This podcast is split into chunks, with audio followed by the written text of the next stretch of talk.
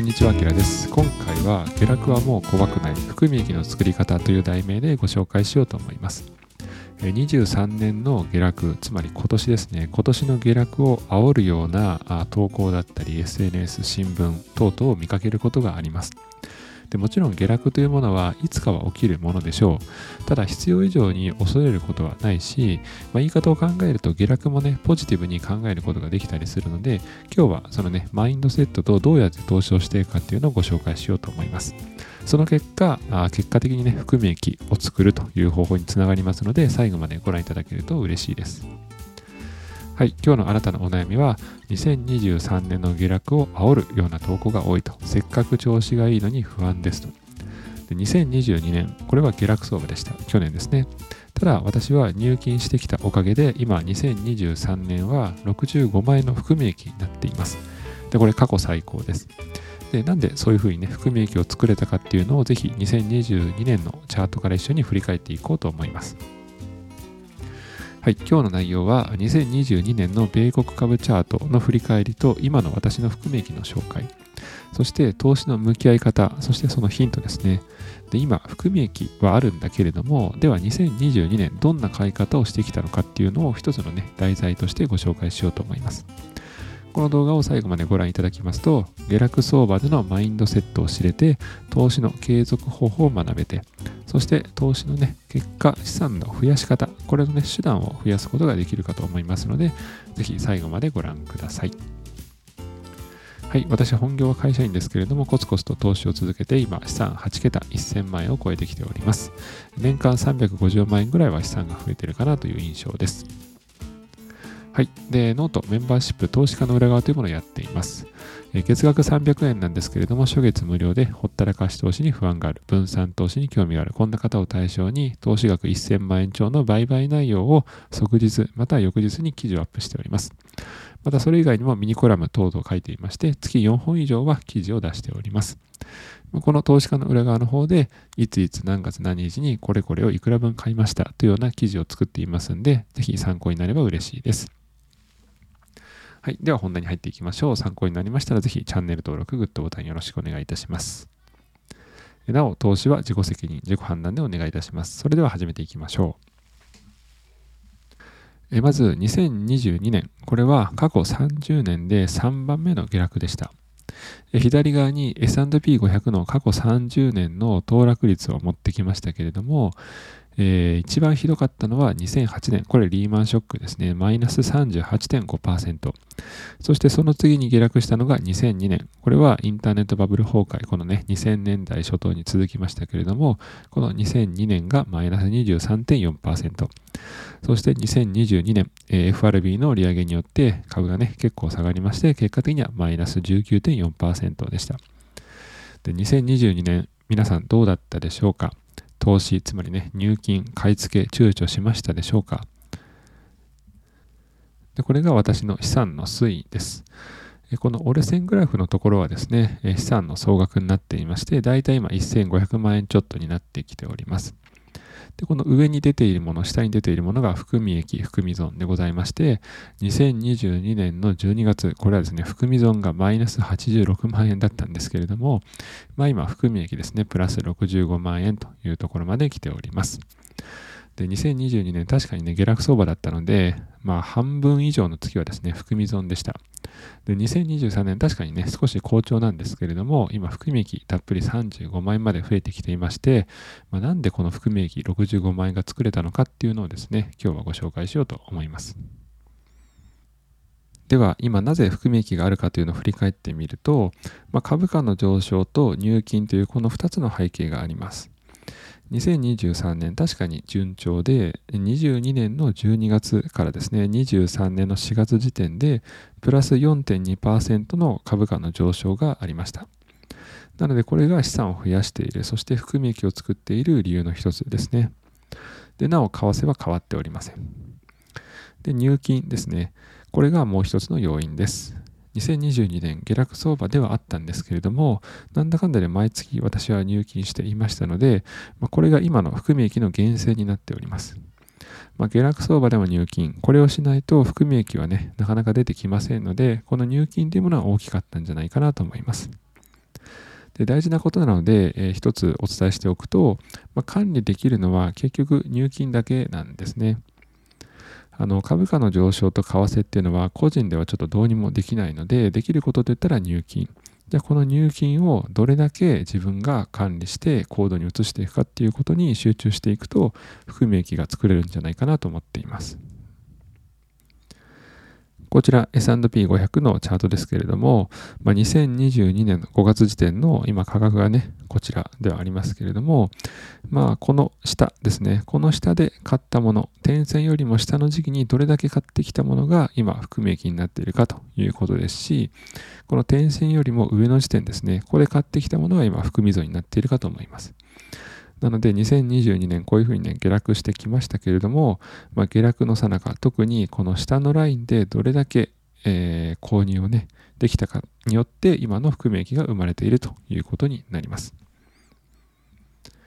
で、私自身ですね、にじゅうにねんの投資実績を考えてみると、下落相場でも入金を継続して、結果的に我が家はにひゃくにじゅうさんまんえんの入金をしてきました。まあ、このね、下落だったところを考えると、まあ、なんで変えたんですかとか、恐怖に、あ、恐怖がね、あなたはなかったんですかっていう質問をいただくかと思います。で、実際にじゃあどんな買い方をしていたのかと、まあ、このふたつが質問として考えられますので、まあ、こちらを回答していこうと思います。ではなぜ投資がねできたのかということですが、まず一つは正しい考え方を持つということを気をつけています。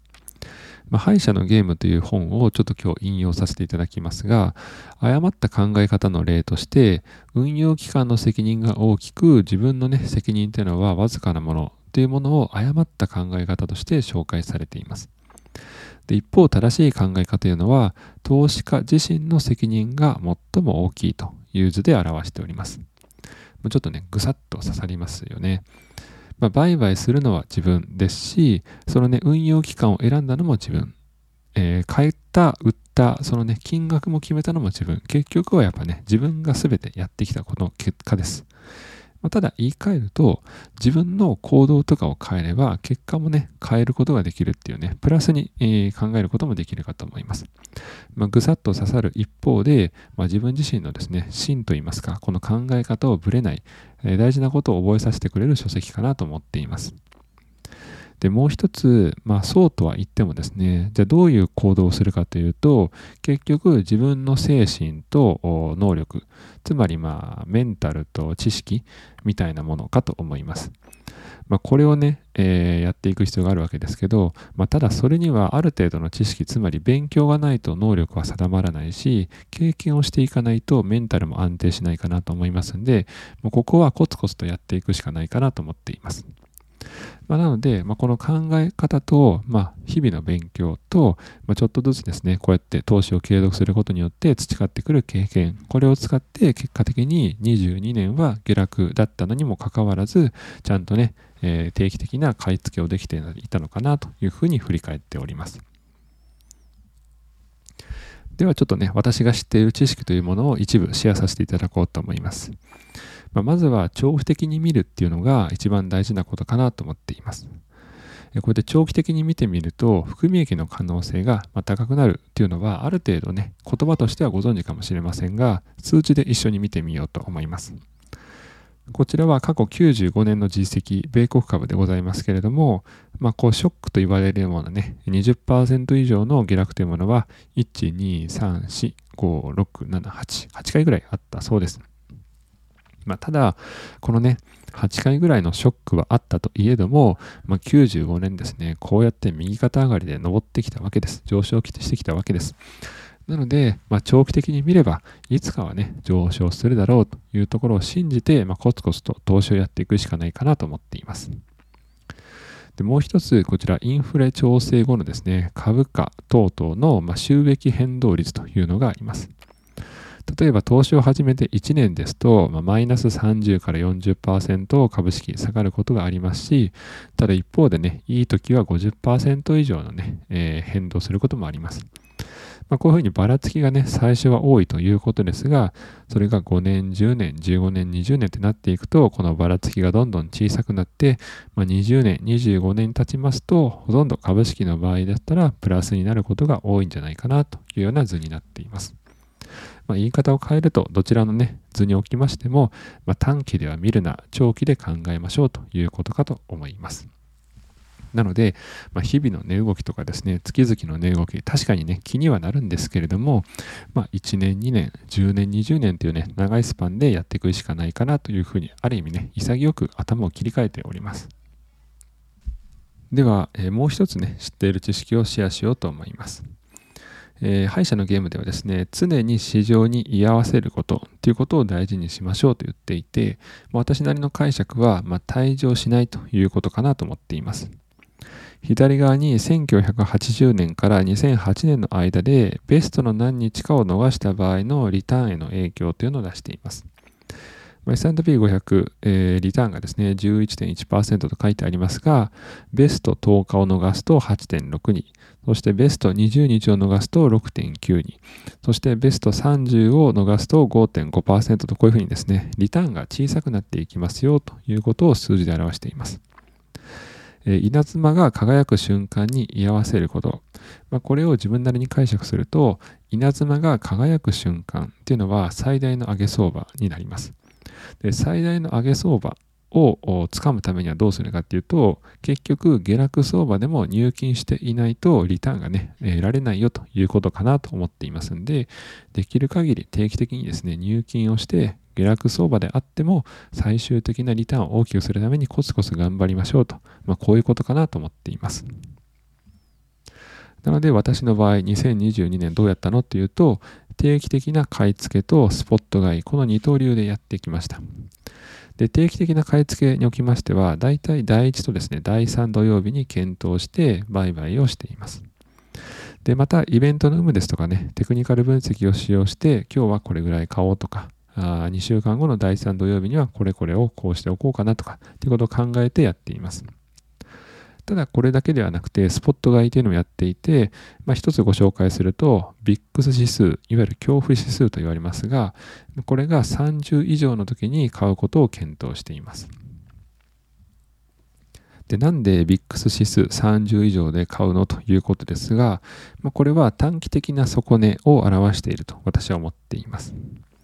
左側に エスアンドピーごひゃく のチャート、そしてこの上はですね、その実際のチャートですけれども、下側にはビックス指数を表しています。で、ビックス指数がですね、さんじゅう以上の時にはこういうふうに赤で示しているように表示をしまして、これを見てみると分かるかと思いますけれども、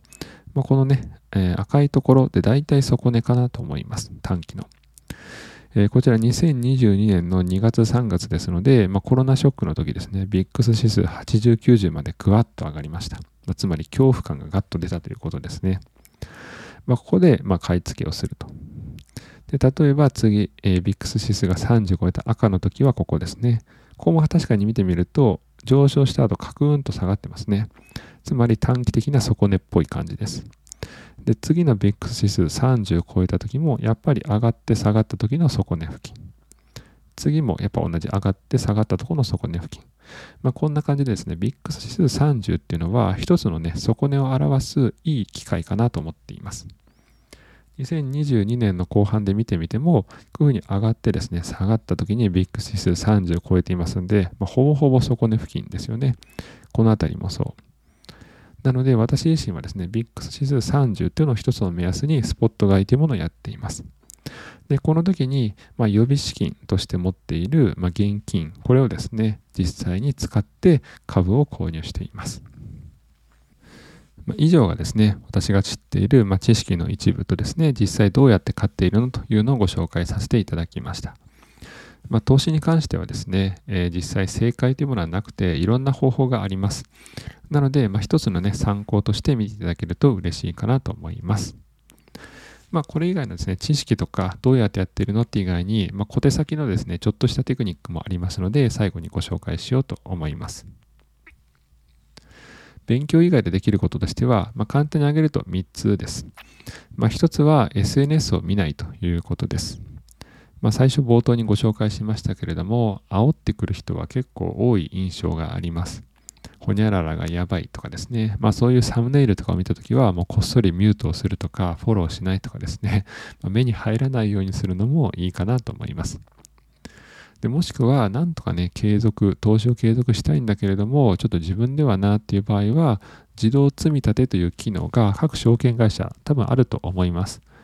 これを使うことによって毎月いちまんえんとかごまんえんとかあの機械がね勝手に買ってくるようになってくれますので、まあ、こういう自動積み立ての設定方法も使ってみるといいんじゃないかなと思います。もしくは投資金額そのものを減らすということです。まあ、不安を感じるという場合には言い方を変えるとリスク許容度を超えている投資をしている可能性がありますので今毎月ごまんえんをしているんだったらいちまんえんに変えてみるとかですねそういう投資金額を減らすことによって投資をねずっと継続することができるかなと思います。先ほどお伝えしましたけれども、まあ、投資はねもう長期戦あのいちねんにねんとかごねんではなくてもうじゅうねんにじゅうねんものになりますので、まあ、投資金額を今はねちょっと減らしてみてなんとか市場に居座るということが大事かなと思っています。はい、ということでいかがだったでしょうか。心配が少し解消された気がする。必要以上に恐れないって大事じゃないって思っていただけるともう嬉しいです。もうご視聴いただいている以上ですね知識のための勉強っていうのはもうあなた自身はかなり順調かと思います。私自身もまだ勉強不足というのは感じますしいろんなね書籍とかニュースとかこうやってね エスエヌエス とかあの YouTube 等を見てまあ勉強はしています。で、まあ、ただねどう頑張ってもやっぱ時間は限られていますし、まあ、経験をねそんなにすぐにつかもうと思ってもなかなかできるものではないので、まあ、焦らずコツコツ続けることが大事かなと思いますのでぜひ今後も一緒に頑張っていきましょう。はい、え今日のまとめです、えー、投資は自己責任だからこそ知識と経験が大事。そして投資は長期戦なので気長にのんびりぐらいがちょうどいいんじゃないかなと思っています。で長期保有これが大前提ですけれども戦略はもう人それぞれで正解はないので日々試行錯誤をやってみたらいいんじゃないかなと思います。でぜひ自分に合うですね投資戦略を探していきましょうと。で以前もお伝えしましたけれども、まあ、にじゅうさんねんさんぶんのいちがもう過ぎました。なのでにじゅうよねんからの新ニーサ開始に向けて少しずつですねいろいろと検証していけたらいいなと思っています。はい、で最後おすすめですけれども、まあ、資産公開の動画を出しています。まあ、今日含み益のお話をさせていただきましたけれども、まあ、どんなものがね実際含み益になっていてどんなものが含み損になっているのかっていうのは見ていただくと分かるかなと思います。まあ、結論を言うと新興国の株はあまり儲かっておりません。あのそれ以外にですね先進国はあ結構順調かなと思います。で先日ですね高配当に関する動画を出させていただきました。えー、ここ最近の動画の中では個人的には一番の最高傑作かなと思っていますんでぜひ高配当株をどうしようか悩んでいる場合もしくは高配当株投資やっているけれどもなんかモヤモヤがあるもしくはインデックス投資をやっているけど高配当株もちょっと気になるそんなね全ての方に見ていただきたいなと思っています。はい、ということで今日もご視聴いただいてありがとうございました。あのにじゅうさんねんね、まあ、今後どうなるか本当誰にもわからないことです。まあ、大事なことはもうコツコツやることかなと思いますんでぜひ今後も一緒に投資生活頑張っていきましょう。それでは今日もご視聴いただいてありがとうございました。良い一日を。